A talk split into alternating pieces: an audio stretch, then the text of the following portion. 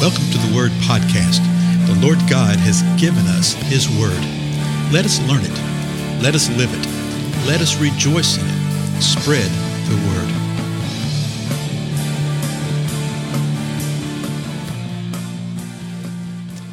Blessings, folks. This is Dale. Thank you so much for joining with me on the Word podcast. Uh, as I say a lot of times at the ending of the program, uh, do pass the word about this time together. That's the main way that we're able to get more people involved in just studying the Word of God.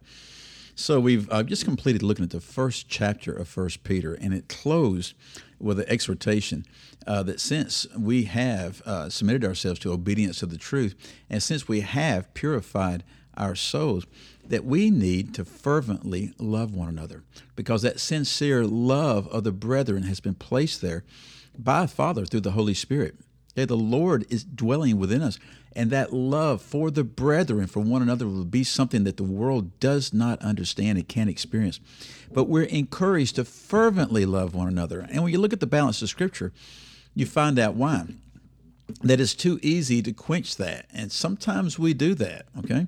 Sometimes we set aside that love. Sometimes we walk within the power of the flesh. And we see that a lot in the professing church. And I say the professing because there's times that when people profess to be believers and they truly are. There's other times when they profess to be believers and they truly are not.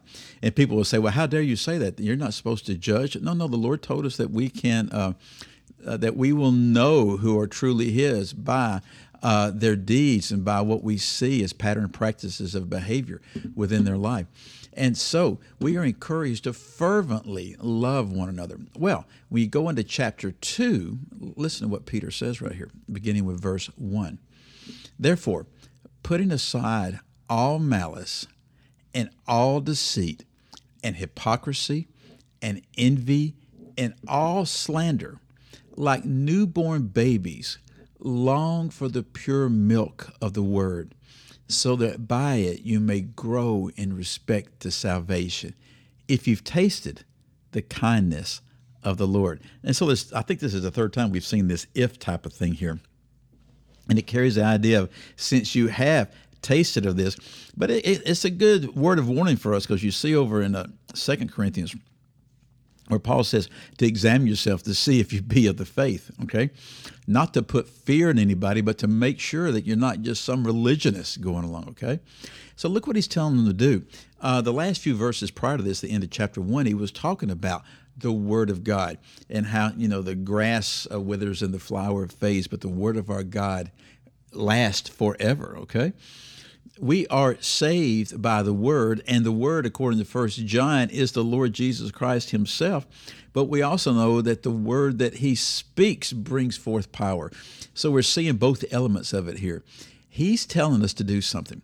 He says therefore in light of everything that we've seen in uh, chapter 1 up to this point in time therefore he calls us to do something. Put aside what? Did you notice what he said to put aside all malice, all deceit, all hypocrisy, all envy, all slander. And you know, you ever think about this? That we're saved, we're born again. He's just called us to be holy, even as He's holy. He says, walk in this holiness, uh, fervently love one another. But He says, put aside these things. We can still, folks, choose to walk in malice, in deceit, in hypocrisy, envy, and slander because we're still in these corporeal vessels. We can choose to walk in these things. And you know, these are things that we encounter day in and day out with ourselves, with other people who profess to be believers. Okay. Uh, I encounter it on a regular basis of people who profess to be believers, but the pattern and practice of their life is deceit. Okay. It's deceit. If your pattern and practice of life is some form of a sin, then you're not truly saved. You're not truly saved. Uh, yes, we can make a decision to walk in deceit and to lie about something and still be truly saved. I'm talking about the pattern and practice of behavior all the way through. But he's saying right here, put these things aside. Don't walk in them. Don't walk in malice. Don't walk in deceit. Don't walk in hypocrisy. Don't walk in, in envy. Don't walk in slander, but be like newborn babies and long for the pure milk of the word We must long for the pureness of the word. And if it's the word of God, the Lord Jesus Christ, and what John says, hallelujah, that's great. Here is speaking, I think, more of the written word and the word that he's communicated throughout what we call the Old Testament and the New Testament. Why do I think that? To where you can grow in respect to salvation. That's the next part of the line. To long for the pure milk of the word so that you may grow in respect to salvation. Do you long for the pure milk of the word? I think it's a sad state of affairs that most true believers don't long for the pure milk of the Word. They will be in the Word of God. They'll read a little devotional. I mean, if I had a nickel for every time people talked about devotional, really, I, you know, I have to be careful what I say about that. Uh, because of what you usually see in devotionals, they're, they're usually just a verse and somebody tells a couple of stories with it, and people go, "Ooh, ah, isn't that cool?" And I go, oh, well, yeah, that's cool, but has it really been applied to your heart? And are you being transformed by that? Are you longing for the pure milk of the word? Not the milk of the word that has been adulterated, not the milk of the word that has been watered down, not the milk of the word. I've actually heard preachers say this. Oh, you know, I've studied for weeks on this passage right here, and I think I got it down to where you can understand it. Really? What arrogance, what hubris. I remember I heard that one Wednesday night a guy said. And, and honestly, I wanted to grab a hymnal and throw it at him. I was so irritated by that, of talking down to the body in that way. You know, you just don't do that. Like newborn babes, just think of that newborn babe. They just want they just want to be fed, folks. And what do we put up with from the pulpits?